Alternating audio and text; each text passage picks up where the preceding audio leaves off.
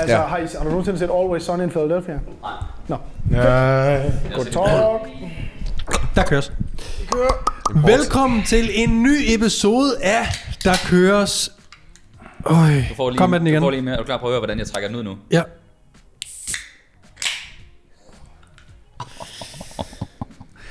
Øh, Findes der en bedre lyd? nej. Sådan en lørdag middag. Ja, det er fredag for jer, der sidder derude og lytter med, og tusind tak, for I har tunet ind på denne uges episode af Der Køres. Med os har vi i dag Peter Bensen, Niklas Vestergaard, Daniel Riesgaard.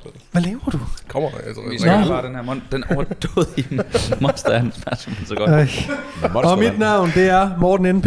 Velkommen til dagens episode. Mange tak. Vi er, selv tak. Vi er i dag fuldstændig selvlysende af monster energidrikke. Øh, og vi sidder Okay. her på øh, Fitness Institutes lokaler endnu en gang i København. Øh, og vi har jo lige øh, skudt en episode faktisk, hvor at, øh, det var Q&A-style med de elever, der er inde og har uddannet sig til enten personlig træner eller og kostvejleder. Der sker noget med lys om bagved nu. Det, er Øh. Anders han er ved at finde det mest øh, pornografiske lys til den her episode. Det kan noget. Og hvad med, det, hvad, hvad med den lyserøde, Anders? Lyserød lilla? Wow, wow, wow. Jeg føler mig lidt lilla. Wow. Ja. really trying, baby. In the purple rain. Forstår I? Purple rain. Pur- Vi er på Fitness Institutes epi- episoder, lokaler, og har lige skudt en episode med de studerende i dag. Skøn episode. Øh, skøn episode. Vi er lidt i tvivl om, hvor, i hvilket, hvilken rækkefølge de her episoder kommer ud, men det var en super, super god episode, som handlede om øh, det at være personlig træner. En masse spørgsmål omkring, hvad vi bruger til at lave vores programmer i. Øh, hvordan vi screener folk for spiseforstyrrelser. Øh, Hvad vi har lært af personens træning. hvad vi har lært. Alt muligt godt. Faktisk bare gå ind og høre episoden. Åh. Det er en guld værd. Ja, så om ikke andet, hvis du har interesse i at blive øh, personlig træner, så for det første gå ind og hør den episode, som vi har skudt med dem. Og selvfølgelig så smut ind på Fitness Institutes øh, hjemmeside og tilmeld dig en af deres personlige træner uddannelser eller kostvejlederuddannelser. Øh, det er et super godt værktøj, øh, hvis man gerne vil være personlig træner, for personlig træner er jo ikke en beskyttet titel. Det er jo faktisk bare noget, man kan kalde sig. Mm. Så øh, vi Jo. håber jo en dag, at det her det bliver et must, det at have en uddannelse. Det kunne virkelig være dejligt. Ja. det kunne virkelig være dejligt. Det var også det var vores anden live. Altså, Ja. kun, altså, der køres karrierens anden live. Ja. Ja. Det var skønt. Det var faktisk, det skal vi have noget mere. Publikummet er bedre, Vi når skal de ikke er noget pisse mere. stive. Når de ikke er sejlende stive eller har tømmermænd, og det er 30 grader i Og de, banesolen. og de alle sammen også interesserer sig for træning. Det hjælper ja. også lidt. Så vil det også, nu siger jeg, at publikum ikke var stiv, det hjælper også, når jeg Nå. ikke er stiv. Ja. Ja. Apropos live, øh, så har jeg, øh, for jer der ikke ved det, så har jeg, jeg bruger TikTok. Nej. Nej, nå, hold da op. Nå, sindssygt. Ja, Mi- mind blown, dude. Hvad? Jeg er live hver torsdag med At Gains fra 17 til 18. Og øh, det er noget, jeg har startet, øh, lidt ligesom øh, der køres, hvor at man samler nogle af dem. Så du er susro, det er det, du siger? Nej, nej, nej, nej, nej. Jeg snakker bare Fedt. til en anden målgruppe derinde. Nej, hør nu efter. Det bliver rigtig sjovt det her, det jeg lover det. Okay. Jeg sammen med tre andre gutter er ligesom det faste panel, og øh, fordi at, at, øh, at øh, TikTok har tilladet det nu, så kan man være mere end fire live på. Og øh, så kan jeg godt lide at invitere folk ind, som jeg ved er dygtige og kloge personlige øh, trænere, eller bare ved masser om træning. Og i torsdags, der havde jeg Mads, eller vi havde Mads Dyret Okay. inde. Jeg synes, det lyder meget som utroskab, det her, i forhold til os. Det Ja, må jeg sige. det, tre værter og Ja. fede Kom, gæster. Lad mig og- en masse han herinde. Ja, kom. Ja, Godt. jamen I er jo for helvede ikke på TikTok. Altså, altså, Jeg er der på TikTok. Nå, ja, I er lige kommet. Jeg har kørt det her i et halvt år. Yes. Nå, Ja.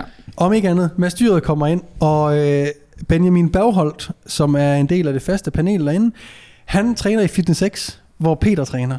Og, og det er simpelthen en, en, øh, en his, det, det er en, øh, en saga om for Benjamin at få sagt hej til Peter, Be- Nå, det er ikke... Det er til, ikke til Peter Benson. til Peter Benson. til Peter Benson. Jeg køber det alligevel. Jeg tager det sgu. Og øh, Men han har ikke været hen endnu. Ja, jamen, jeg, jeg, jeg venter. Lad- jeg lad bare, mig. Jeg bare oppe og køre over Nå. det. Øh, han siger ofte, jeg var nede og træne i dag, jeg så Peter Benson, men jeg, og så reagerer vi andre, fik du sagt hej? Nej, jeg, jeg tør simpelthen ikke. Jeg tør simpelthen ikke gå op til ham og sige øh, hej. Han havde også en klient i dag, så ja. Han var også på arbejde, så... ja. Nå, i torsdags, så kom det så. Han havde sagt hej til Peter Benson. De var kommet op ad trappen sammen, eller ned et eller andet. Og øh, han tænker ved sig selv, det, det er nu eller aldrig. Det er, det er også for ringe, hvis jeg ikke får sagt hej nu. Så han får helt på dig, Peter. Ja, ja.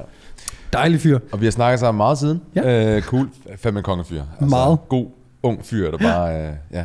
Han, han er bare glad. Mm. Ja.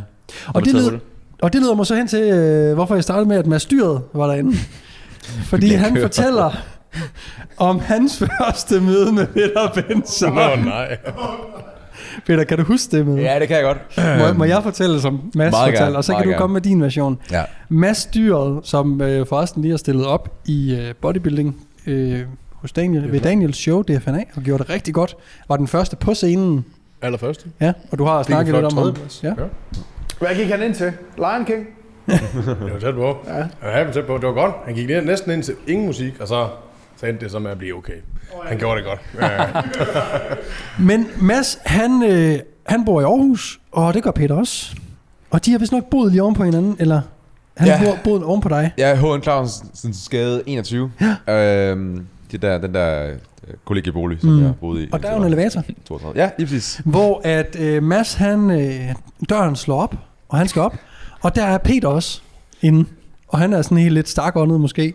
Lidt nervøs, fordi at, øh, han har jo set Peter Benson på, øh, på internettet. dumt, Ja. Øh, så han får øh, stammet lidt, hej øh, Peter øh, Benson, jeg øh, følger dig på internettet og synes, det du laver er super cool. Sådan et eller andet. God energi, ikke? Hvor til øh, Mads øh, meddeler, at Peter svarer, ja, det er faktisk sjovt, der er mange, der kommer op til mig og siger det der. Klip til, at øh, elevatoren den åbner, og Peter han træder ud. Altså, I nåede ikke mere? Nej, det var ikke interaktionen. mere? Der fremstår jeg også lidt uheldig, vil jeg sige. jeg ved ikke lige, at elevatoren, den, den, den, altså turen stopper der, og at jeg skal af der. Så, så jeg vil jo gerne have fulgt den lidt op. Øhm, men ja, det er vist rigtigt. Det er vist sådan noget, jeg får... Og han er jo Sagt. meget sød efterfølgende, fordi ja. han siger jo, at, at det var nok ikke... Du bliver taget lidt på... Ja, på modden, ikke? Ja, og det er en elevatortur, og man står lidt tæt derinde måske Ja. ja. med en fyr, man ikke kender. Der står sådan med lidt drøbende hage og, og kigger på en og komplimenterer en. Øh, ja, men det var sæt med sjovt. Ja. Jeg kan godt huske det nu, det er rigtigt. Det, øh, det var en god elevatortur. Ja. ja. Hvem var den tredje, du mødte? Skud så? til Mads Dyret. Jeg elsker, hvordan du på TikTok lige nu trender helt vildt, men ingen kan finde dig, fordi det er Peter Benson. ja, ja, ja. Det søger. Og på nettet, han eksisterer ikke. Ja. Det skal vi lige rette til. Ben, søn. Men Benson, er det, det kalder, øh, det troede de, eller hvad? Jamen, det er Benjamin Berghold, der kalder ham. øh, Benson. Det er sgu meget, det kan sgu også noget, Peter Benson. Benson. Det er jo sådan lidt mere, ja. Det. Ja. Øh, hvis man du, er på øh, TikTok... Du, er- du er så utro, det er det, vi skal Nej, hvis man er på TikTok, så går jeg ind og kigge. Vi havde 6.500 øh, seere med sidste øh, i torsdags What? Live? Det på en time. Altså ikke på samme tid, vel, men hen over den time var der 6.500, der så Ja. med. Det Så kommer jeg på Facebook og sender live, så er der fire. Det er sgu klart, at folk de, øh, de skifter, ikke? Altså, Facebook er helt elendigt. Altså, Var Dead det, ikke, var det ikke on the rise? igen. Ja, det synes jeg, Gary snakkede lidt om. Øh. Øh, det der er, jo, når, når øh, attention flytter sig, så er der jo mere rum til dem, der bliver. Ja. Så hvis alle rykker over på TikTok, så glemmer folk jo at lave Facebook-content. Det er også det, James Smith han siger. James Smith har jo mere reach på Facebook, end han har på nogen andre platforme.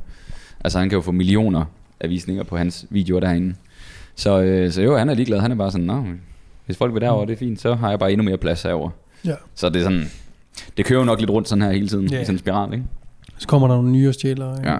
Jeg vil sige mig, at Daniel kørte den live på Facebook for ikke så længe siden, ind i vores grupper.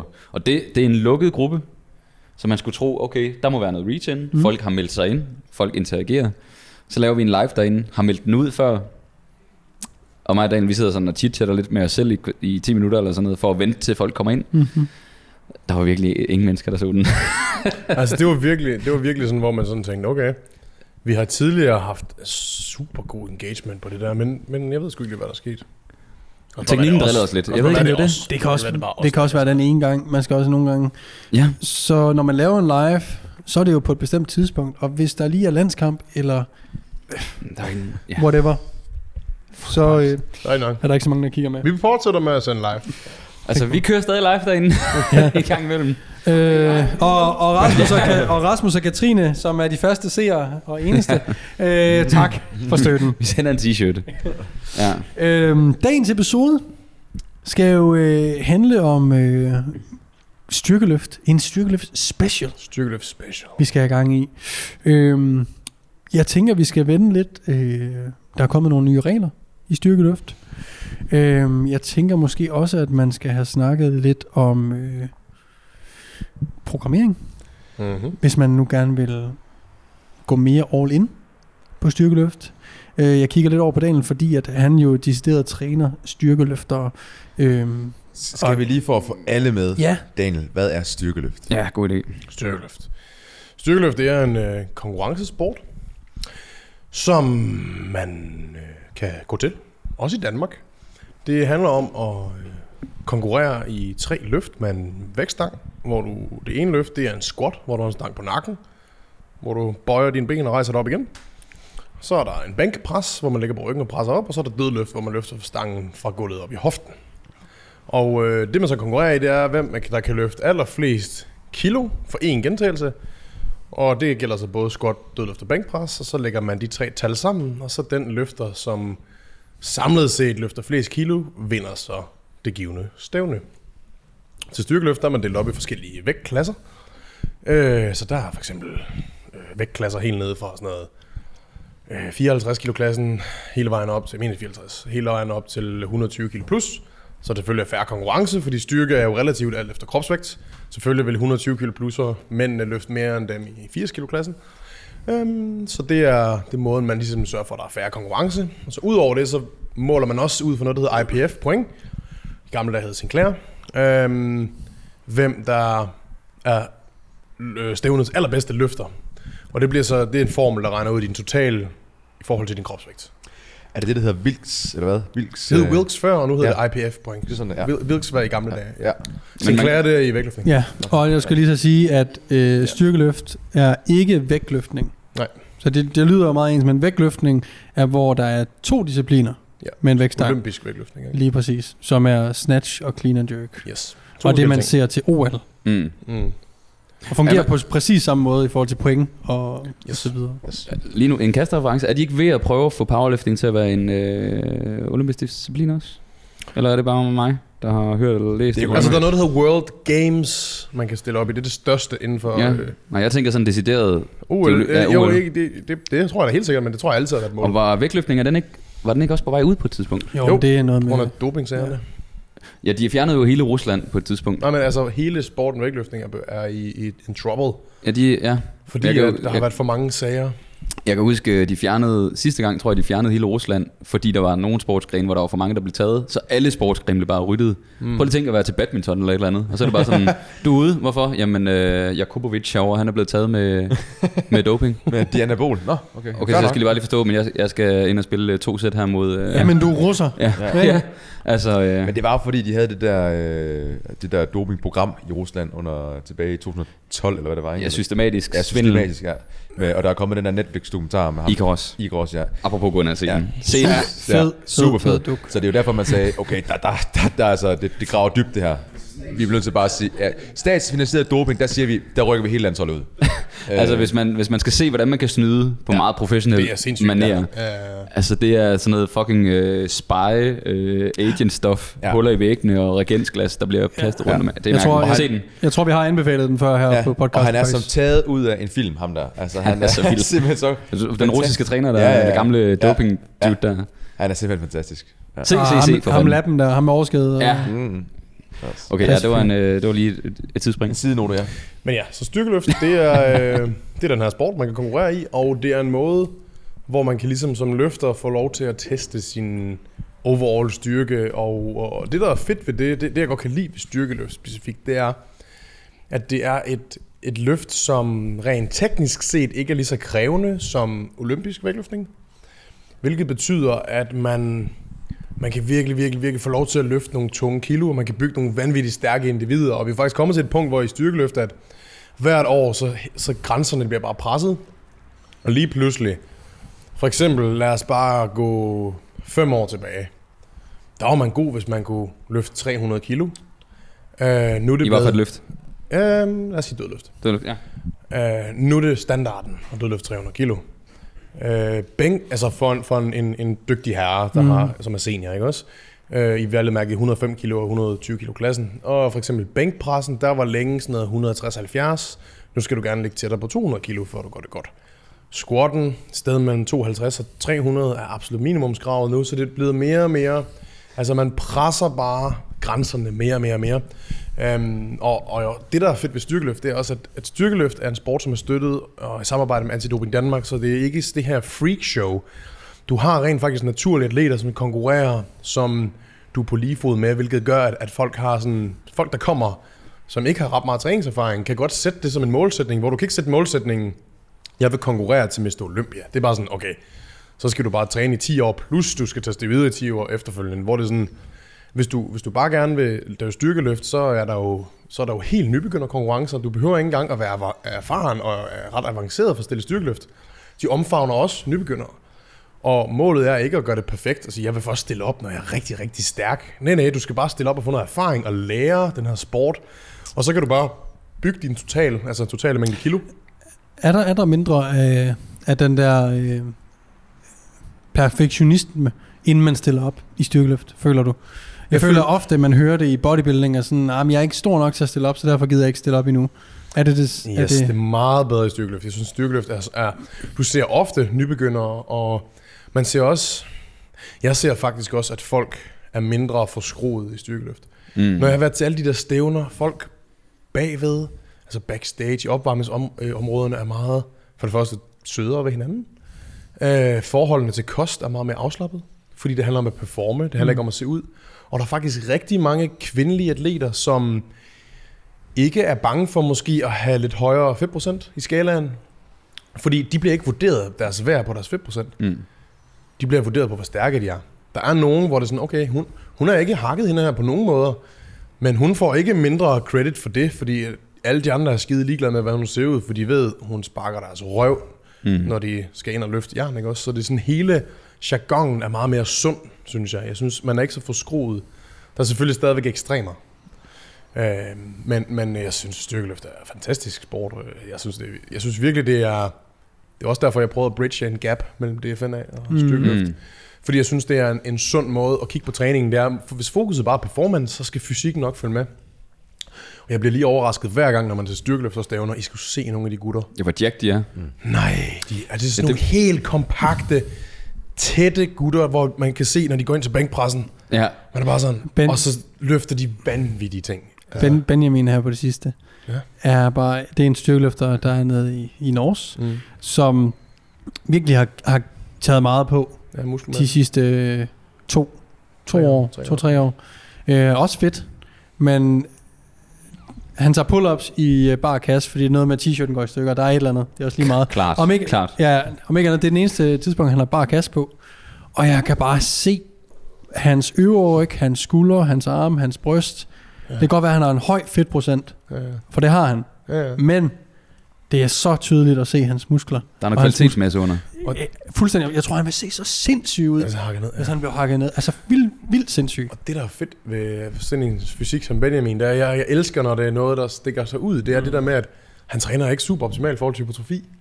Der sker bare et eller andet, og vi har jo set hans, hans udvikling. Ja. Hvordan han er bare sådan, han har bygget den der fysik med powerlifting-træning. Det, det er fedt det. at se, at man kan det. Det synes jeg er fedt. For Ja. eksempel, må- lige Ja, lynhurtigt, øh, til dengang han blev Danmarksmester, det er tre år siden nu, tror jeg, Mm. øh, i 19, der missede han 137,5 kilo i bænkpres.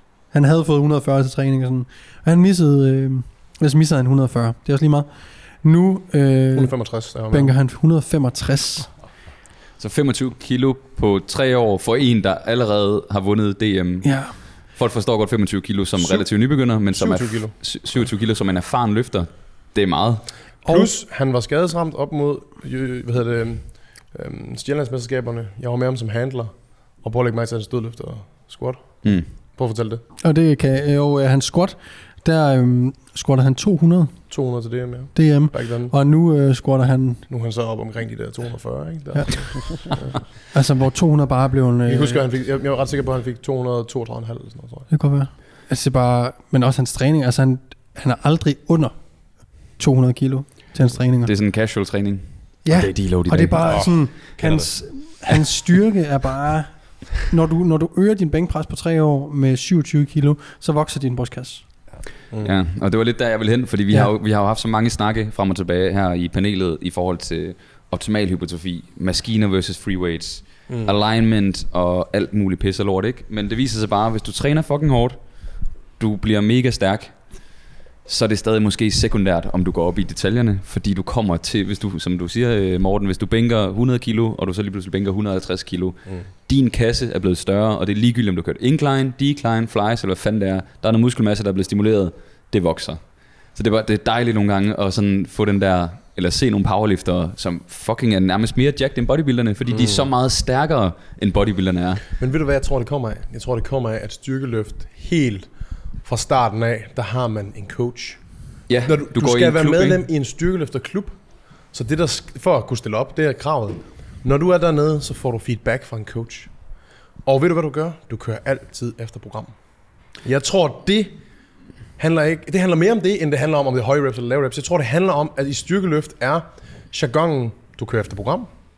Du har en coach, du har et atletmiljø, der er så stærkt.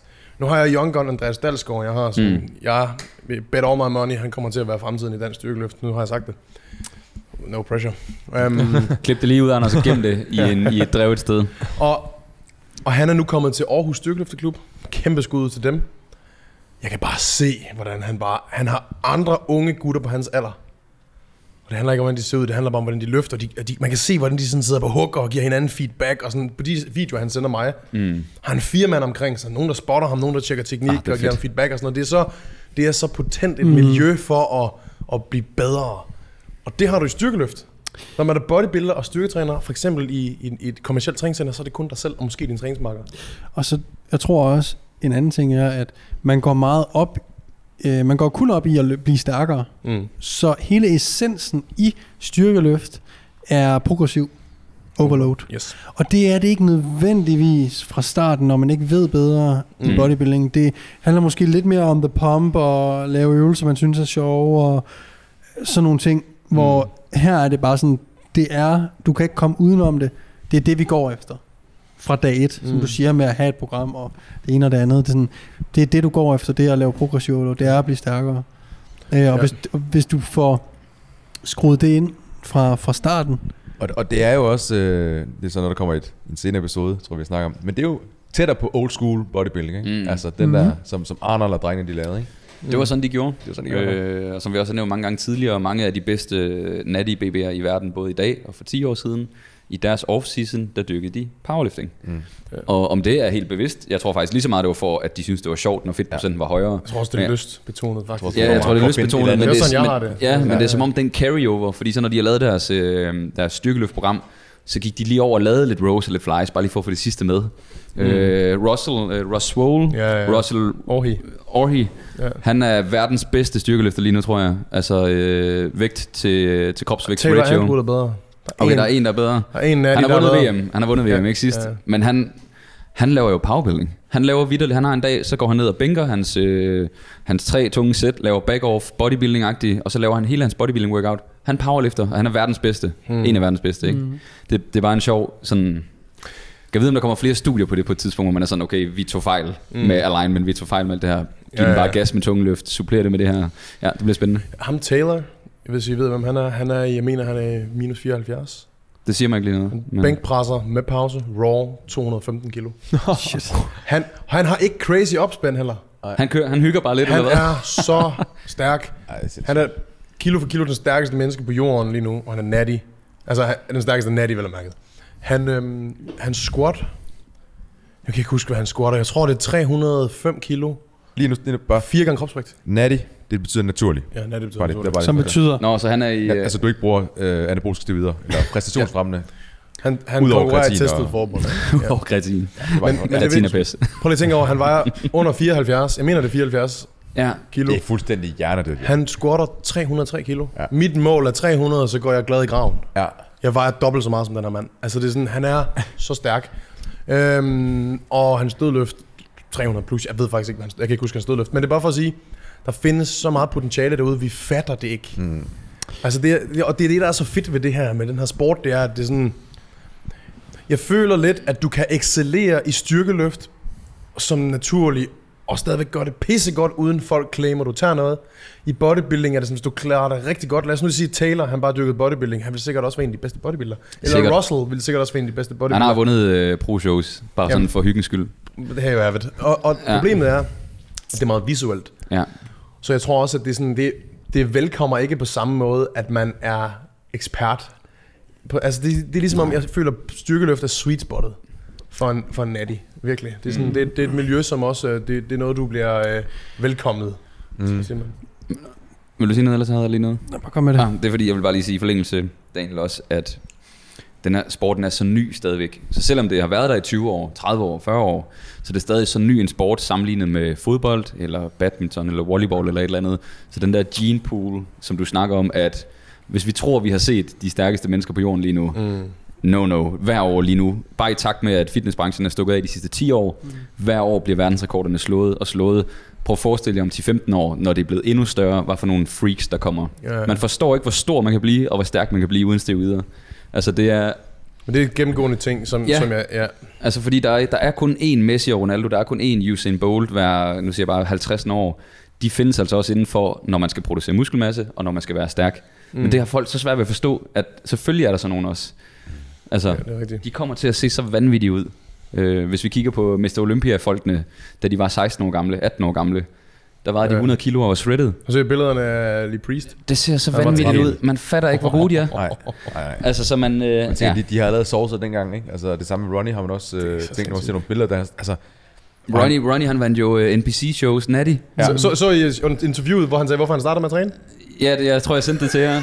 Var det dig, der sendte det? Jeg sendte det fra Christian Guzmans... Øh, ja, fordi han, han trænede faktisk ikke, men han lignede Han trænede ikke? trænede, altså det er Det det. tror jeg, det skal vi lige have med til, til dem, der ser med eller hører med derude. Ronnie, Ronnie Coleman, nok den mest legendariske øh, Bodybuilder, Mr. ja. Olympia bodybuilder i verden. Vundet otte titler. Han er, han er inde og han er øh, retired nu og så videre. Han skyder en podcast med en, der hedder Christian Guzman. Nej, Max Nej, Tuning. Max Max Tuning. Tuning. Og så får han spørgsmålet sådan, hvorfor, hvordan starter du med at træne? Og der var han, hvad var det han sagde, 13, 14, 15 år gammel. Folk i hans område blev ved med at spørge, om han ikke trænede. Han var så jacked, Ja. uden at træne. Og det synes han var irriterende. Det synes han var irriterende, så nu var han sådan, ved du hvad, nu går jeg ned og træner, så jeg kan sige, ja, jeg træner. Prøv Så behøver jeg ikke sige nej, og så skal jeg ikke have den diskussion med, at øh, jo, du gør. Nej, jeg træner ikke for helvede. Lad nu være med at spørge. Prøv at tænk- tænke at have det. Altså, man kan slet ikke forestille sig det. gensæt. Hvor er det vanvittigt. Det er helt absurd. Nå. Tænk, altså det, Ja. det var der sgu ikke nogen os, så var jeg sgu heller ikke. Jeg var sgu heller ikke sådan, at jeg var jacked uden at træne. Nej. No, no. Ej, det er, det er meget specielt. Altså, det, det, det, Det- de Øh, der er nogle gange, øh, man ser nogle gange øh, de der billeder, der popper op øh, fra nogle ulande eller et eller andet, hvor de ikke har adgang til øh, fitnesscenter. De har ikke adgang til øh, De god ikke ernæring og adgang sådan til noget. protein. De har ikke Nej, ja, Så nogle gange så går der, der går sådan en farmer ude på en eller anden mark i øh, Afrika, Indien, whatever. Og han, han ligner en bodybuilder. Og, han, og så, de sådan, så interviewer de ham, og... Øh, var det den? Nå. Så interviewer de ham, og han, så står han og er helt jacked, og så nej, jeg flytter bare lige nogle halmballer eller et eller andet. Francis Ngannou, UFC-fighteren, den er op mest potente heavyweight, der nogensinde har Ja. været. Han gik bare, han gravede bare grøfter. Det er samme ligesom med- med Liver King. Grad grøft. Yep. Åh, oh, det er godt. Francis Ngannou, bare, jeg smider lige et billede op af ham. Ja, gør de det? Fuldstændig sindssygt. Han prøvede syv gange at komme til Europa, og blev hver gang bare smidt tilbage ud i en ørken, og så skulle han finde hjem til hans, øh, hans landsby igen, for så at forsøge at komme over grænsen igen. Nå, det er fordi, han, Hvorfor? han prøvede at flygte, Han og så prøvede blev de taget af immigration og så videre. Nej, Ah, og de blev altid sat af, fordi det var sådan en eller andet, det var sådan et bestemt øh, kyststat i Afrika. Så han, er bare, han har bare det søgeste mindset, og så er han bare bygget som hulk. Mm. Kæmpe det er så vildt. Han har det hårdeste. I den nye Jackass-film, der slår han Aaron McGinney i pikken. Øh, Nej. ja, Men den er jo, de er jo knust. De er også der. Ja. De er jo fuldstændig pulveriseret. Jamen, han er vanvittig. Ham sender lige billeder af. Og vi skal lige have billeder af ham op på skærmen. Ja. Okay, vi skal tilbage til noget styrke. Vi skal tilbage til... Øh, Men, men ja, Det er fordi, jeg har et emne, som, som er øh, måske lidt tungere, Ja. men det handler lidt om det, vi lige er inde på. Og det er fordi, at, nu siger jeg det igen, og lad være med at gøre en ting ud. Jeg er meget på TikTok. Ja.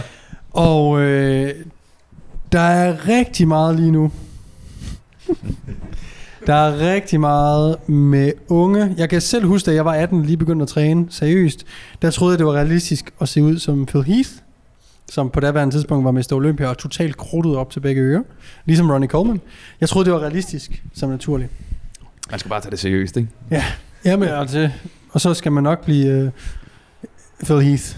Øhm, der er rigtig mange unge, der tror, at når man har trænet længe, så, øh, så kommer man uanset gene, genetik eller noget til at se ud som Daniel. Mm. Og, og det gør man ikke. Og jeg tror, at der er også rigtig mange unge, der mm, fordi at både vi, men også bare sporten, er blevet mere udbredt. Altså alle vores råd i vores generation, vi har virkelig sat den nye generation op til at få gains relativt hurtigt, fordi de går op i styrkeløft, de går op i progressiv overload osv. Så dem, der er i starten af 20'erne, en ting er, at der er flere, der går op i træning. En anden ting er, at de træner meget bedre, end vi gjorde. Det vil sige, at de får meget bedre resultater. Og jeg kan bare mærke den der øh, sådan kæphøjhed, der er på internettet om, at hvis vi ikke, vi tre ikke ligner Daniel, så er det fordi, vi er ringe til at træne. Mm. Hvor jeg tror, og det er derfor, jeg er på TikTok, blandt andet. Men, Fedt, I får ros for mig, og jeg får bare claims, hvor jeg ikke er natty. Det nej, det, nej, nej, nej, nej, nej, det handler ikke om ikke at være natty. Det handler om, at... Nå, det er det, jeg at, mener. at, jeg, jeg får ikke den Nå, ros. ja, Jeg nej. oplever den ikke. Øh, det handler om, at, at folk... vi har. Og jeg troede, du var højere, Daniel. Du bliver bare savet af Kom over. Nå, det er dig, der er til nummer 3, ikke Peter? Jo, det er fuldstændig rigtigt. Ja. I, Ja, ja. I er federe på internettet. Jeg tror, jeg tror ikke, folk forstår, øh, hvor, hvor meget genetik der er med i øh, at styrketræne. Jeg tror ikke. Det er ligesom, når folk siger, at øh, jeg får den tit. Ja, om jeg er tilfreds med det, jeg har opnået, eller med, ja, hvordan kan jeg vide noget om træning, jeg er ikke større. Hvor det, er sådan, det er lidt ligesom at sige, at hvis man ikke er lige så god til fodbold som Cristiano Ronaldo, hvorfor er man så, hvordan er man så blevet Hvor spiller professionel? man så overhovedet? Det er jo fodboldspiller. altså, så der er sådan en negativ vibe omkring styrketræning ja. og hvad man bør opnå. Fordi enten er der mange unge, der bare fucking hjerner derude af, og godt for jer, det er fucking fedt. Men fordi de ved mere, og mængden af unge mennesker, der går op i træning, styrkeløft, bodybuilding osv., gør, at flere Daniel Riesgaard og Frederik Ibsener er Kommer- i sporten kommer frem, ja. allerede. Mm, Der ja. er nogle fucking freaks, der er flere af jer Regin, nu. Regin. Regin, Ej, altså er der sindssyg. dødløfter 350 kilo, hvor det sådan, øh, Jamal, der sk- dødløftede 500 kilo. altså det er fuldstændig vanvittigt, synes jeg. Og jeg synes bare lige, at hvis man sidder derude og er ung eller whatever, tænk lige øh, over fodboldeksemplet med, at bare fordi, at man ikke er lige så god som Cristiano Ronaldo, så betyder det ikke, at man ikke kan være professionel fodboldspiller. Øh, der er bare en, en større popularitet omkring træning, hvilket heldigvis gør, at der kommer flere freaks ind og laver de her Mm. syge resultater. Og som du sagde til at starte med, at, at vi har ikke hvert år bliver rekorderne rykket og slået og, og så videre. Mm. Og, det, og det er fordi, at, at øh, vi bliver klogere på træning, øh, alle sammen, Mm. og, øh, og der kommer flere ind, til, der interesserer sig for træning. Og derfor vil vi jo altid blive bedre og stærkere og se vildere Ja, helt sikkert. ting. Mm. Det er faktisk også derfor, at det er sådan nogle gange, og jeg er enig, først og fremmest, du har har helt ret. Det er også derfor nogle gange, jeg kan godt lide udfordringen med, hvis man har en klient, som måske har sådan, øh, lad, os, lad os kalde det et standard gensæt. Så sådan, ved, det er den person, som har, har, har fine gener. Det er, godt, det, det er okay, det er ikke det bedste, det er heller ikke det dårligste. Og gør dem rigtig, rigtig gode. Mm. Det er virkelig en udfordring som træner, ikke? For man har de der freaks, hvor man er sådan, det skulle lidt ske, det lå lidt i kortene. Og det gør også, det er også det, jeg føler, at styrkeløft måske inviterer en lille smule til. Det er, at du har, hvis du er en rigtig freak freak, medmindre man er Taylor Atwood, fordi han er lidt exceptionel, men så typisk så er du i de store vægtklasser også. Men der er rigtig mange, der florerer, som er i 74 kg klassen til sådan måske 90. Det, det område, hvor at der, er der, der er der en, en meget bred genpool. Og der, der kan du rent faktisk godt konkurrere indbyrdes og have nogle gode kampe. Du bliver ikke lige så meget ramt af den her freak. De ender typisk i 105 og 120 kilo klassen. Freaksene. Over tid bliver de tunge nok, ikke også? Mm. Øh, men, men det er det, jeg synes er fedt ved styrkeløft. Øh, at det er, sådan, det er så kompetitivt. Og ligegyldigt hvor god du er, jamen så... Øh, hvis ham der, ham der freaken, han bliver skadet for ofte, så indhenter du ham sgu.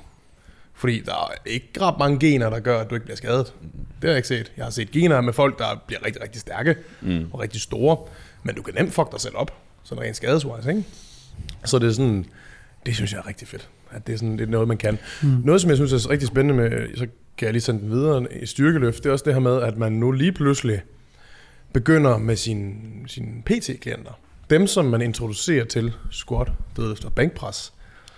Det der med, at de sådan ved, "Nå, okay, men det er faktisk en disciplin, det her, du laver. Mm.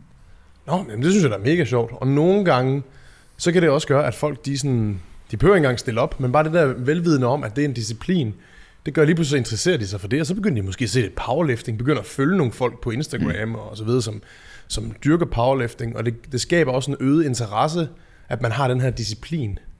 Hvor det, sådan- der findes jo ikke en, en, en konkurrence i tricep pushdowns. Altså, der er nogle øvelser, som... Det gør der faktisk, tror jeg. Der er, C.T. Fletcher har jo rekorden i en Tricep- uh, isætbar uh, straight, altså Jamen, ki- jeg, curl. jeg forstår ikke curls. Jeg tror ikke i tricep push Men det der med, at- at man, sådan, man har de her hovedløft, som er super motiverende for folk at køre.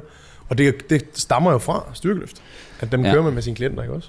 Det er faktisk rigtigt. Altså selv nogle af mine øh, sådan nybegyndere, eller hvad vi skal kalde dem, dem der er mere hobby, hobbymotionister, kan vi godt kalde dem, mm. synes jo også, at det er fascinerende, når der kommer nogen ned i, øh, i gymmet, som dyrker powerlifting, styrkeløft. Mm. Og så står der en, øh, en pige eller dame, samme bygning, samme størrelse, og så scorer de bare, nu siger jeg bare, to og en halv gange mere, end vi står og laver til vores træning. Så kan de stå sådan helt, okay, what the fuck? Altså, hvordan kan det overhovedet lade sig gøre? Mm. Så er det sådan, nå jamen det, du ved, det kan det jo, hvis man sådan tager det seriøst og koster, og der er mange ting i det, og Ja, ja. teknik og så videre. Men det er jo, altså, du kunne basically komme derhen, Ja. hvis man tager det seriøst. Ikke? Så det, det kan de godt være sådan, åh oh, okay, så de, der er nogle nuancer på, ikke? Ja, og de kan relatere til det, fordi Perspektiv. de ser hende squat, ja, og de squatter selv. Hvis man ser en bodybuilder, så... Og nu snakker jeg ned om bodybuilding, det er slet ikke målet, men det er med det der med, at de ser en stå og posere på scenen. Det er, sådan, det er meget sjældent, det er, svært, det, det, er lidt, det er lidt svært at relatere til. Mm. Men de kan jo se, om jeg har prøvet at have det der med stang på ryggen, og så Ja. ja. bukke i benene. Og så ser de det. Åh, oh, kæft, hun er stærk. Ja. Ja. Hvor, hvorfor, hvorfor kan hun det? Og det, det er så relaterbart på en eller anden måde, ikke? Bodybuilding er jo også andres meninger, om du vinder. Ja. Styrkeløft, der er facts. Ja. Ja. De her tal har du løftet, du har vundet. Bodybuilding, mm. det er sådan, vi synes, du ser flot ud. Jeg synes ikke, du ser flot ud. Du vinder. ja, ja, altså, er basically, ikke? Ja, hvis man er skærer det helt ind til benet. Mm. Øhm, ja. Apropos, at øh, styrkeløft er facts. There are some rules. There is a change of rules. Chains of rules. Der er jo, øh, og dem har man nok set derude, hvis man, øh, hvis man øh, har lidt træning i sit øh, internet feed. Øhm, vi har alle, tror jeg, set de her bænkpres. Øh, ofte queens, det er Mm. meget ofte piger, der kan lave det her ekstrem sindssyge svej, hvor hvor- range of motion er bare, Kan vi lige få det bedre? Meget kort. Gå ud, hvor de svejer. ja, Nej, hvor det svarer. Kan vi ikke lige få det klip ind? Nej, der svejer. Er, er, er det noget, jeg har sagt? eller Ja, det er så godt. Der er et klip fra en tidligere podcast, hvor Peter siger det. Det er Og, fantastisk. og det, det, er, det er bare legendarisk klip. men, det skal vi nok finde. Vi finder det. men ja, Der kommer nye regler i bænkpressen, hvor man netop ikke må lave det svej. Man, man skal have en mere standardiseret range of motion. Yes. Daniel, kan du ikke lige forklare, hvad var de gamle regler, og hvad er de nye?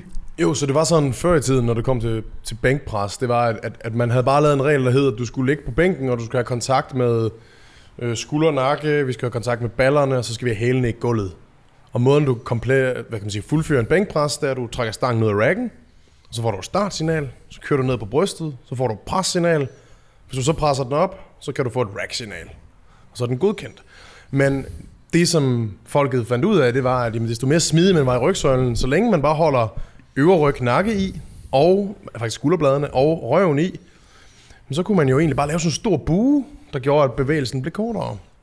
Og så blev det lige pludselig, øh, så begyndte det at handle mere og mere om, jamen de her atleter, som var super, super smidige, lige pludselig kunne du vinde rigtig meget på at være smidig.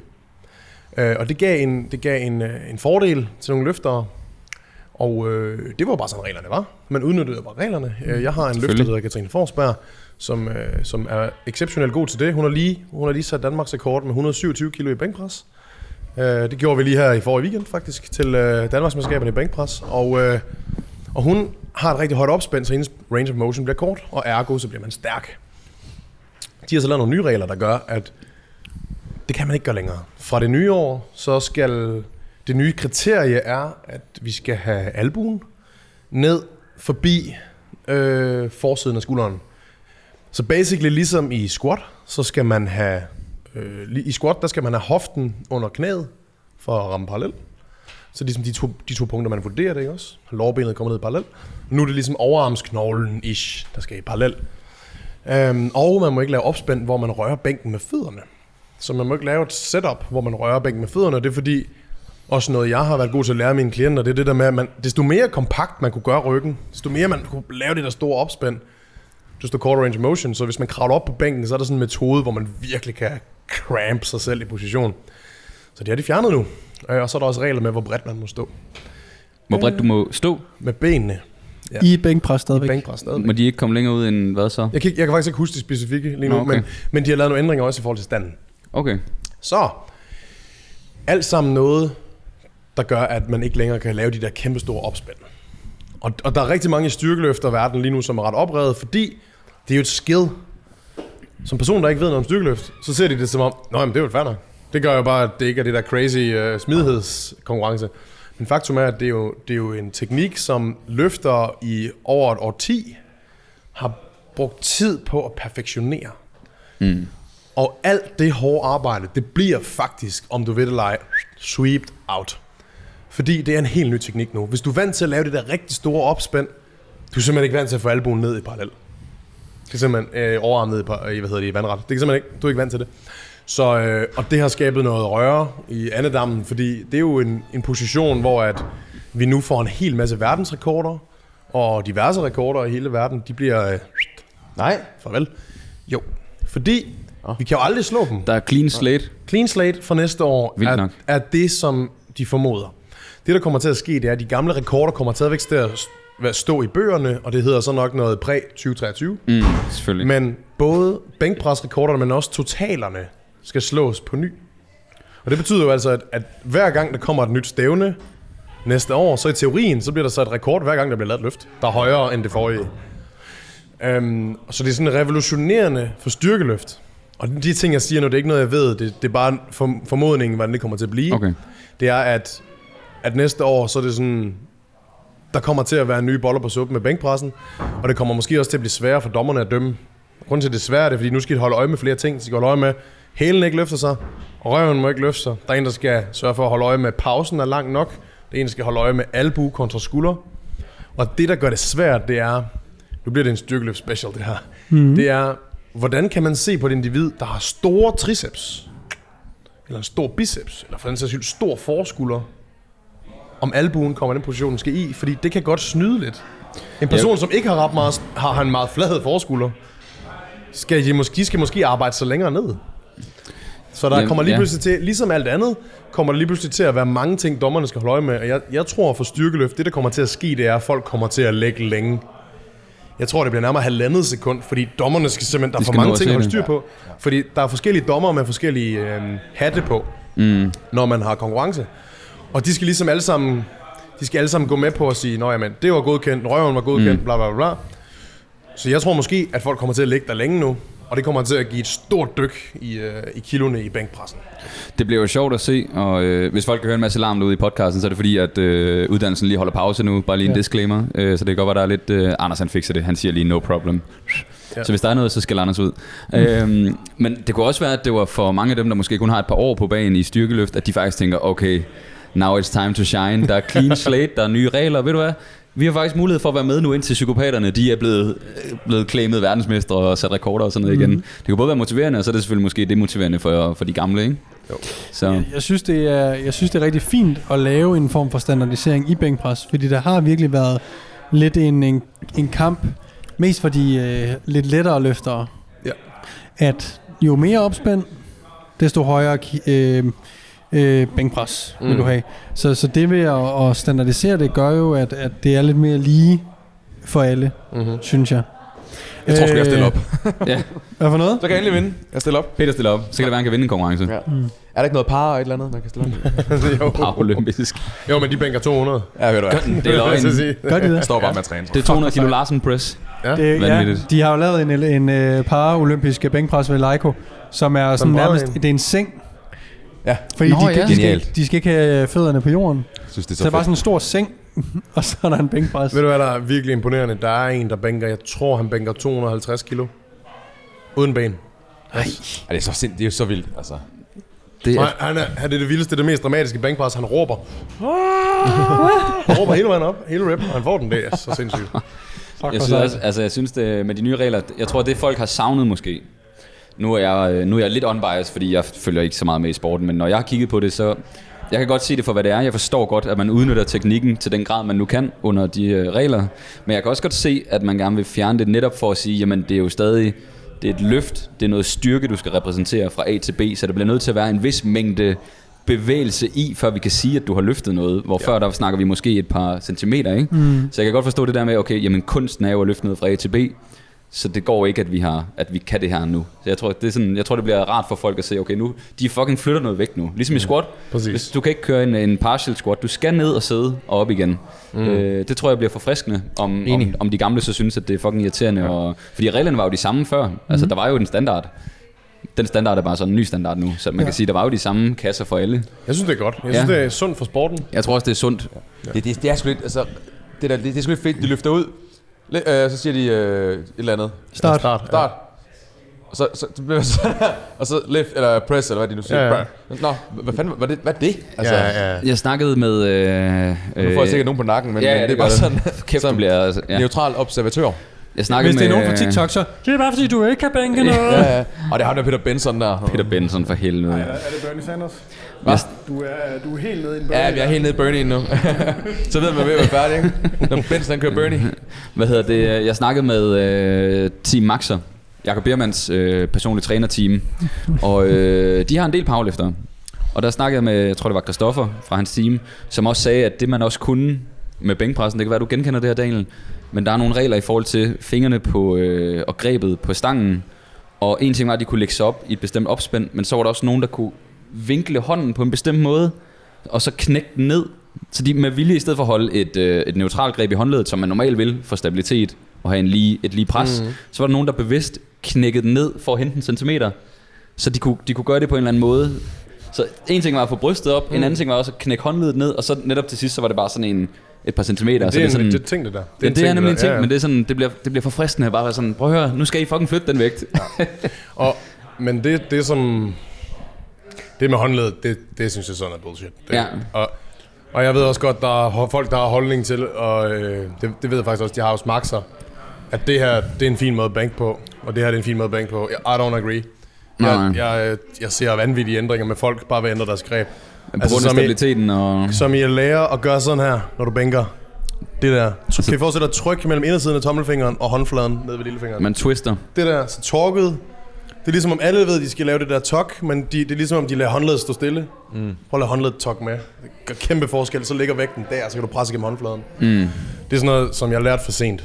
Da jeg lærte at gøre det ved folk, så sådan, wow, så kan de få lov til at presse, og de har ikke ondt i håndledene, og de behøver ikke wrist wraps. Alle powerlifter har brug for wrist wraps, hvor det er sådan, bænker os alle sammen sådan her. Mm. Altså det der med, at du lige lærer. Ja. Det, det svarer til at slå på en boksepude med et afslappet håndled. Mm. Bare sådan, prøv Der tror jeg også, jeg er meget enig med det dig. stærkt. Ja. Og sådan du ved. Nå, det var en anden snak, men, men ja, det er rigtigt. I forhold til styrkeløft, så tror jeg, det også bliver mere publikumsvenligt, som du siger, Niklas. Fordi Mm. det er ikke sådan, folk har mega svært ved at forholde sig til den der bænkpressen, og det var faktisk bænkpressen, der var sådan lidt underlig. De forstår det ikke. Nej. Men det vil gå så langt at sige, det er jo bare en naturlig udvikling, for jeg tror ikke, der var så mange, der gjorde det der i starten. Det var bare en gradbøjning af reglerne. Det er jo fordi, folk finder et loophole, Selvfølgelig. og så gælder det om at se, om de kan cheat that. Men det ser vi jo inden for alle sportsgrene. Der var også for et par år tilbage i fodbold, så satte man kamera op på, for at være sikker på, trilte den ind over stregen, eller var der straffe, og så videre. Mm. Og det er man jo begyndt at gøre i flere sportsgrene. Man kunne forestille sig, at de fik kamera på, og så sidder dommerne bare med fem skærme og kigger ned i skærmen. Øh, altså, de laver løftet og godkender det og så videre. Så får de den replay på skærmene, så siger de, yes, godkendt, tre hvide lamper, ikke? Det tror jeg, jeg, det tror jeg kommer til at ske. Var, ligesom i, Var, ja, det tror jeg kommer til at ske, fordi hvis, som du siger, hvis da- dommeren ikke kan se det med det samme, det tager 5 sekunder at kigge på skærmen, hvor der er nogle linjer på, eller whatever, og de kan se, yes, den er godkendt, trykker øh, hvid knap. Ja, og der, og der er også en ju. Det er faktisk lidt sådan, det foregår nu, bare uden skærmene. Okay. At, at der har en dommer, du har en dommer øh, forfra, fra siden, fra siden, og så har du en jury, Ja. som er nogle erfarne gutter, som ser på det hele. Så sidder typisk ret trætte, drukker meget kaffe. Um, det kan man sådan en hel dag. Og, og det, er en, det er en ting, og juryen er menneskelig, og der kan ske fejl. Det er sat pinligt. Hvad er det for en rookie mistake, Morten? Det er simpelthen fordi, vi skal stille vores øh, p-skiver. Nå, Gud. Nej, det skal vi om et kvarter. Så øh, vi har lige perfekt. kvarter tilbage i episoden max. Okay. Øhm, undskyld. Nej, det er fint. Men hvad... Øh, Må jeg, må jeg lige sige en hurtig ting, mens jeg husker det? Ja, selvfølgelig. Det handler om det her. Men det er, at øh, hvis man sidder derude og tror, at når man laver en bænkpres, at så skal din hæl være i jorden, så er det jo altså kun, hvis du stiller op til styrkeløft, at det er et krav. Mm-hmm. Det er ikke et krav helt generelt set, at hælen Mm. skal være i jorden, når du bænkpresser. Det hører jeg bare nogen, Jeg synes, det er godt, du siger det. Jeg synes, det er at, godt, du øh, siger det. at folk tror, at, at de her regler, der er i styrkeløft, at det er øh, nogle regler, der gælder øh, i, i, i Fitness World, altså for den øh, average gym rat, hvor at, at det er jo altså nogle regler, der er øh, til, hvis du konkurrerer Ja, ja. i styrkeløft. Jeg, jeg har altid for eksempel bænket på tæer, når jeg bænker i gym, og det er fordi, når jeg bænker på tæerne, jeg føler, at jeg kan bedre trykke igennem min quads. Jeg kan, jeg kan bedre, det er ligesom om, jeg er ligesom i en leg extension. Mm. Jeg er ligesom, jeg, jeg trukket lidt i, uh, i flexion i knæledet. Jeg kan få benene lidt længere ind under mig selv, og så giver det bare mening for mig med leg drivet. Hvis jeg nogensinde skulle lave hælene i, men så ville jeg tage et vægtløftningssko på. Ja, så jeg tæerne ikke stadig er behøver- hævet. Ja. Ja. Og det, er jo- det fungerer må du også godt, ikke? Det må du Jo, også godt du til konkurrencer. Der er en regel for, hvor høj kiel, uh, hælen må være. Okay. Um, så du må ikke bare tage en stilet på eller noget. bare Det sådan er klart. plateau. Kom med sådan en afsaget buffalo, sådan en der Sådan en øh, Christian Louboutin øh, stilet der, eller hvad de hedder. Det ved jeg ikke, hvad de hedder. Sådan en hedder rød, det? jeg ved ikke, hvad det hedder. Ja, jeg synes... Var det rigtigt udtalt? Det er dig, der er fashion. Det er dig, der er fashion. Hvad, hvad for noget? De der populære kvindestiletter der. Den der er rød under. Det var bare øh, den Labutang. po- Louboutin- populære kvindestilet, som Christian øh. Niklas han udtalte fuldstændig korrekt. Hvorfor gjorde han det? Hvad handler det om? Men jeg har jo øh, haft fransk. øh, fedt, mand. Jeg synes, vi... god snak, god snak. Godt. Jamen, øh, Øh, ja. holder den lige åben, der, der kommer ting nu. Fedt, mand. Ja, ja, god snak, god snak.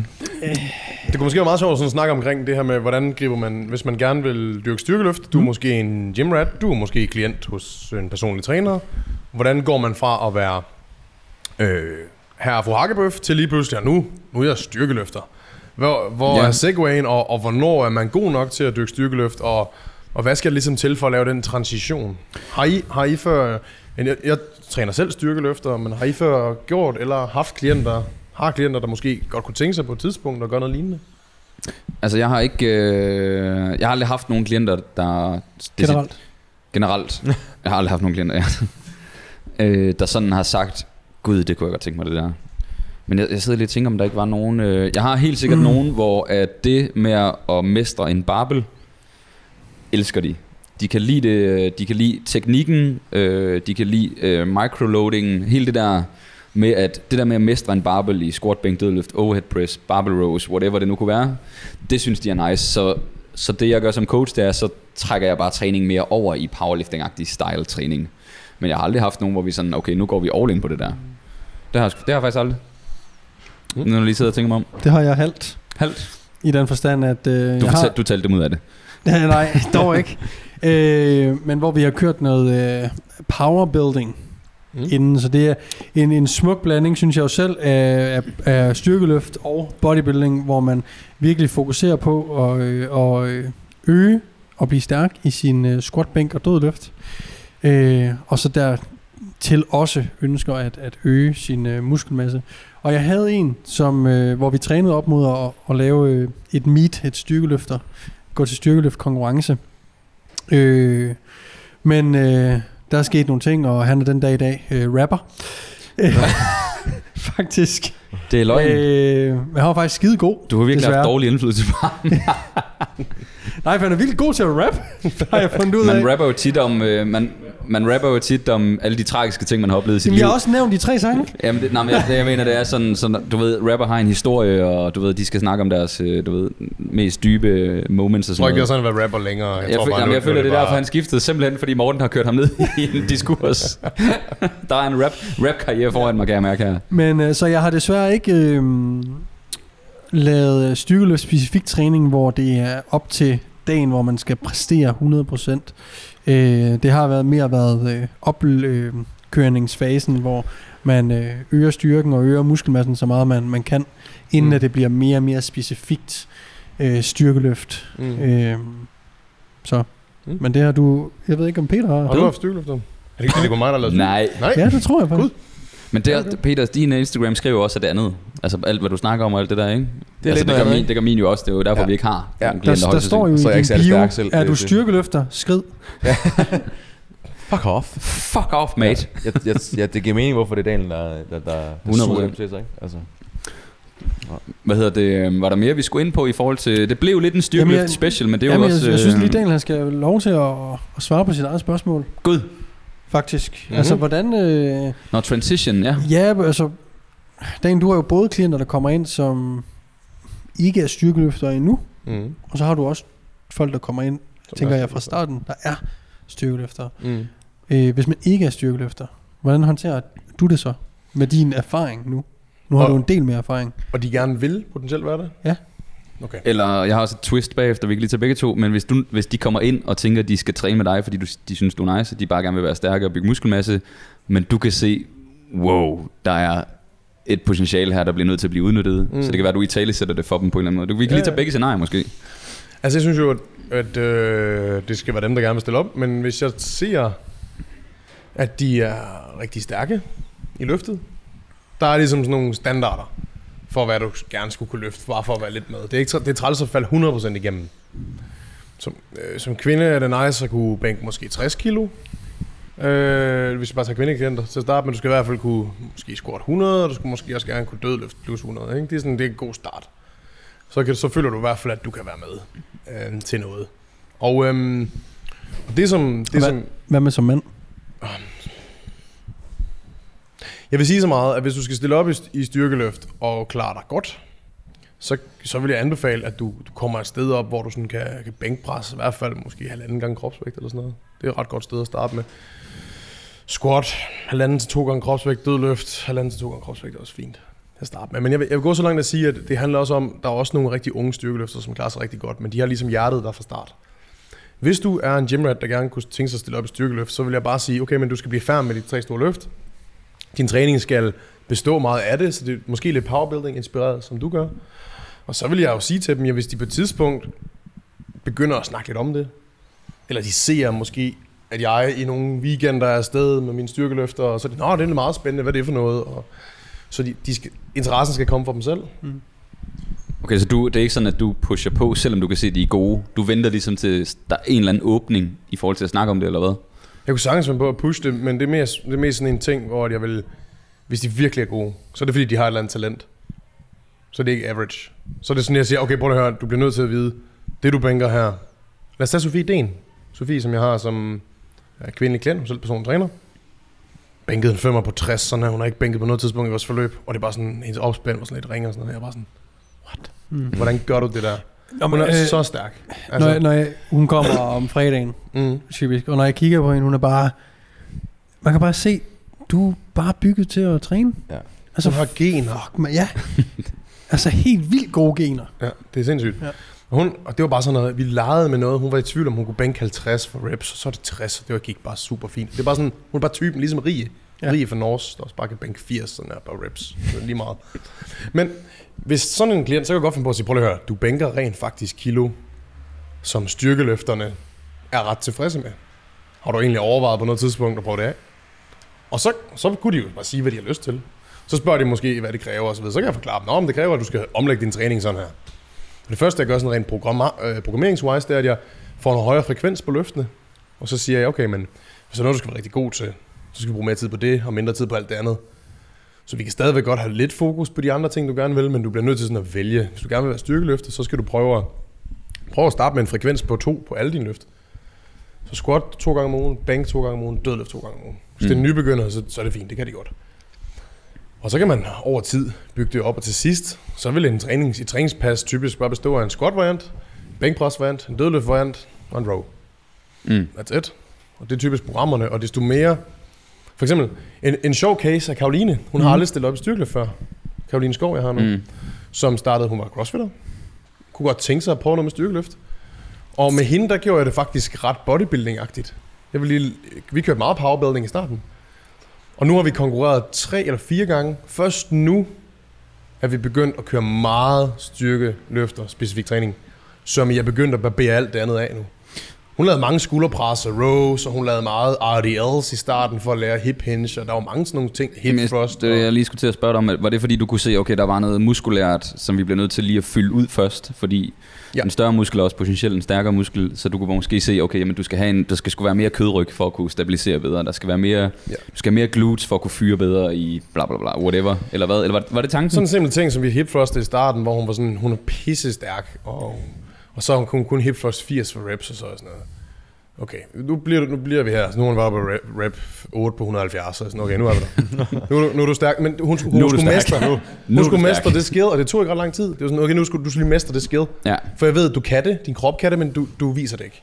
RDLs, øh, hun kunne ikke hip hinge i starten, selvom hun var stærk i dødløft, så er sådan, okay, det bruger vi lang tid på. Mm. Good mornings, RDLs, vi får styr på det der ting. Og så er det sådan, når hun har mestret det, og hun bliver stærk i det, okay, så kan vi faktisk godt lægge det lidt væk igen. For ja. Nu ved jeg, at du, du har kunden, du har forståelsen. Der var bare sådan nogle basic ting, jeg ville have, hun skulle kunne. Mm. Og nu er hun et sted, hvor der nu begynder vi at bænke fire gange om ugen. Øh, hun squatter måske to til tre gange om ugen, dødløfter to gange om ugen. Og, og det gør bare, at, at træningen bliver så specifik. Hun bliver så god til det. det Hun ligger er fucking også blevet stærk. helt vildt. Altså, hun, hendes total er steget latterligt meget. Og nu, nu er det sådan, nu er hun et sted, hvor det sådan, hun kunne squat med lukkede øjne. Mm. Hun er gået fra high bar med VL-sko til low bar med flade sko. Uh, bænkpresset lå hun flat til nu opspændt. Mm. Godkendt opspændt dog.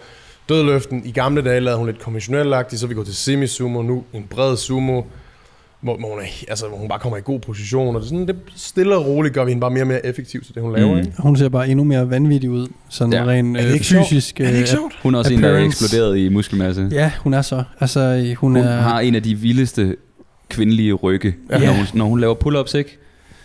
Ja, det er vildt. Når man ser på den Instagram-story der.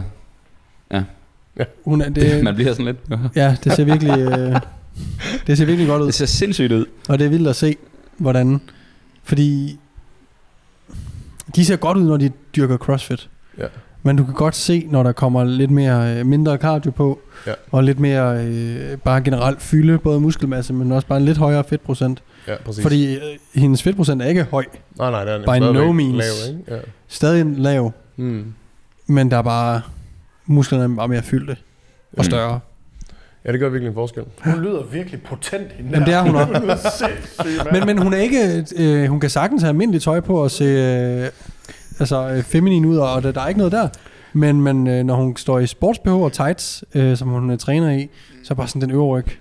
Ja. Bare sådan, Jeg tøser jo tit sådan nogle strop, øh, eller bare øh, et eller andet, der bare render hen over brystet, altså hvor ryggen er helt bar. Mm. Så du kan se alle de der små muscle bellies. Ja, ja. Det ser så vanvittigt ud. Alle det, alt det, som drengene gerne vil kunne vise frem, når de er nede og træne, men ikke kan, fordi man gider ikke at glo på den der vamle stringer. Altså, kvinderne kan gøre det, Ja, men det det kan må de. ikke længere. Ja. Det var tilbage i 80'erne. Ja. Det er slut nu. Men det er sjovt, hvordan at det er sådan, det, det er, meget for, den- det er faktisk meget forskelligt, hvordan du skal takle træningen. Det handler om deres weak points. Mm. Hvor det nu Karoline er begyndt at være et sted, hvor det sådan, nu er hendes base så god, at nu kan vi godt bare bruge energi på det, vi skal. Og så er det sådan en lille ting. Så har vi for eksempel en fase, hvor vi sådan, okay, der var det her, der failede. Så gør jeg faktisk det, det er meget sjovt. Så når hun har været til stævne, så analyserer man hendes, øh, hendes, hendes PR-forsøg. Og hvis man er heldig, og det lyder underligt det her, så fejler hun et forsøg. Og grunden man er heldig, ja. ja. og det lyder underligt, men for mig set, det kan jeg bedre bruge til noget, end hun bare brillerer. Det giver mening. Fordi, for eksempel, så det der skete, det var, at hun til DM på havnen der i Aalborg, det var nede på havnefronten, det blev afholdt, der faldt, gik hun på hælene i squatten, failede sin squat, og så var det sådan, okay, vi skal arbejde med det, det må ikke ske igen. Hun, hun kom simpelthen, der var noget overvægt på hælene. Det har været kæmpe fokus. Alt, hver gang hun har squattet, har hun haft det i baghovedet. Øh, bænkpressen, hun fladede ud i opspændet, mistede lidt greb med benene, det skal vi fikse.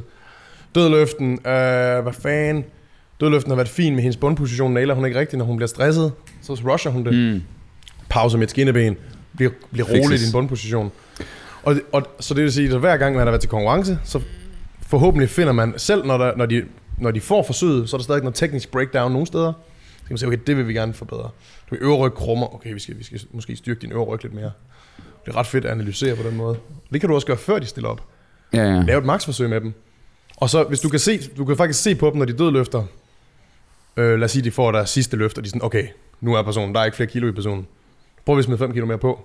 Prøv at se, hvad der bryder ned først. Mm. Nogle gange er det herinde, så, er de sådan, så ligger den stille på gulvet, og de, er sådan, de tør ikke løfte, så er det sådan, okay, det er langt vigtigere at arbejde med, end deres fysiske weak point. Så er det sådan, okay, kan du lade du mærke til, hvad der skete der? Der, der gik du faktisk mentalt ned og hjem før fysisk. Det kommer til at ramme dig på platformen. Mm. Det skal vi arbejde med. Hvordan takler man, når det er sådan lidt øh, spændende det hele, ikke? Så sådan nogle ting. Men det er, jo, altså, det er jo her, det er guld værd at have en god coach, ikke? Mm. Men hvis folk nu ikke har øh, penge til det, så øh, second best er vel at hoppe i en, øh, altså som du sagde tidligere i episoden, Daniel, altså styrkeløftklubberne har jo, øh, der er jo nogle coaches, og der går man ligesom, ligesom man går til fodbold, så går du til, øh, til styrkeløft, ikke? Ja. Så igen, for hvis vi skulle rette den lidt tilbage til det der med, hvordan man kommer i gang med det, hvis man nu ikke er ved en personlig træner, så er det vel hvad at, at hoppe, i, øh, Ja. ja. hoppe i klubberne, og så starte der. Ja, i styrkeløfterklub, det er noget, måske noget af det bedste, du kan gøre, for du Ja. får så meget gratis sparring og feedback, og det er sådan... Ja. Og det man også typisk gør, det er også, at der er rigtig mange, vid, øh, hvad kan man sige, folk, som er, de hjælper til dernede gratis. De er egentlig bare, øh, de er egentlig bare klar på at, at hjælpe dig, og typisk så kan det også være, at du skaber nogle, nogle gode relationer, som mm. så Mhm. måske giver dig en træner for mange af de her folk, der er i de her foreninger, men de laver også coaching af det. Mm. Nogle gange den bedste træner, du kan få, det er faktisk en, en styrkeløfting coach, som er i en klub. Cool. Jeg har jo lige afskedet min næstformands position i Norge Styrkeløfterklub. Næstformand. Benjamin var formand. Han, han dyrker det også, så det tænker jeg meget, meget fint. Det, jeg tror, jeg vil kalde en spurt der. Det var lige for... En hvad? En spurt. Spurt. Hvem spurgte om det? Ikke, det var der ikke jeg nogen, der gjorde. hurtigt. Jeg, Spørg. Det er jo den. Ja, jamen Godt. øh, jeg har faktisk... Øh, ja, vi runder episoden af nu, men øh, jeg vil bare lige nævne, at... Øh, Du er på TikTok, slap af, vi har hørt det. Tror mig, det er der ikke nogen, der er i tvivl om. Øh, jeg har faktisk overvejet at gå i gang med styrkeløft. Nu har jeg kørt bodybuilding hele året, men det eneste, der afholder mig fra at lave styrkeløft, powerbuilding, men lidt mere styrkeløft, er tiden, det tager. Det tager fucking lang tid. Ingen Det tager træning lang tid så at lang. træne. Ja.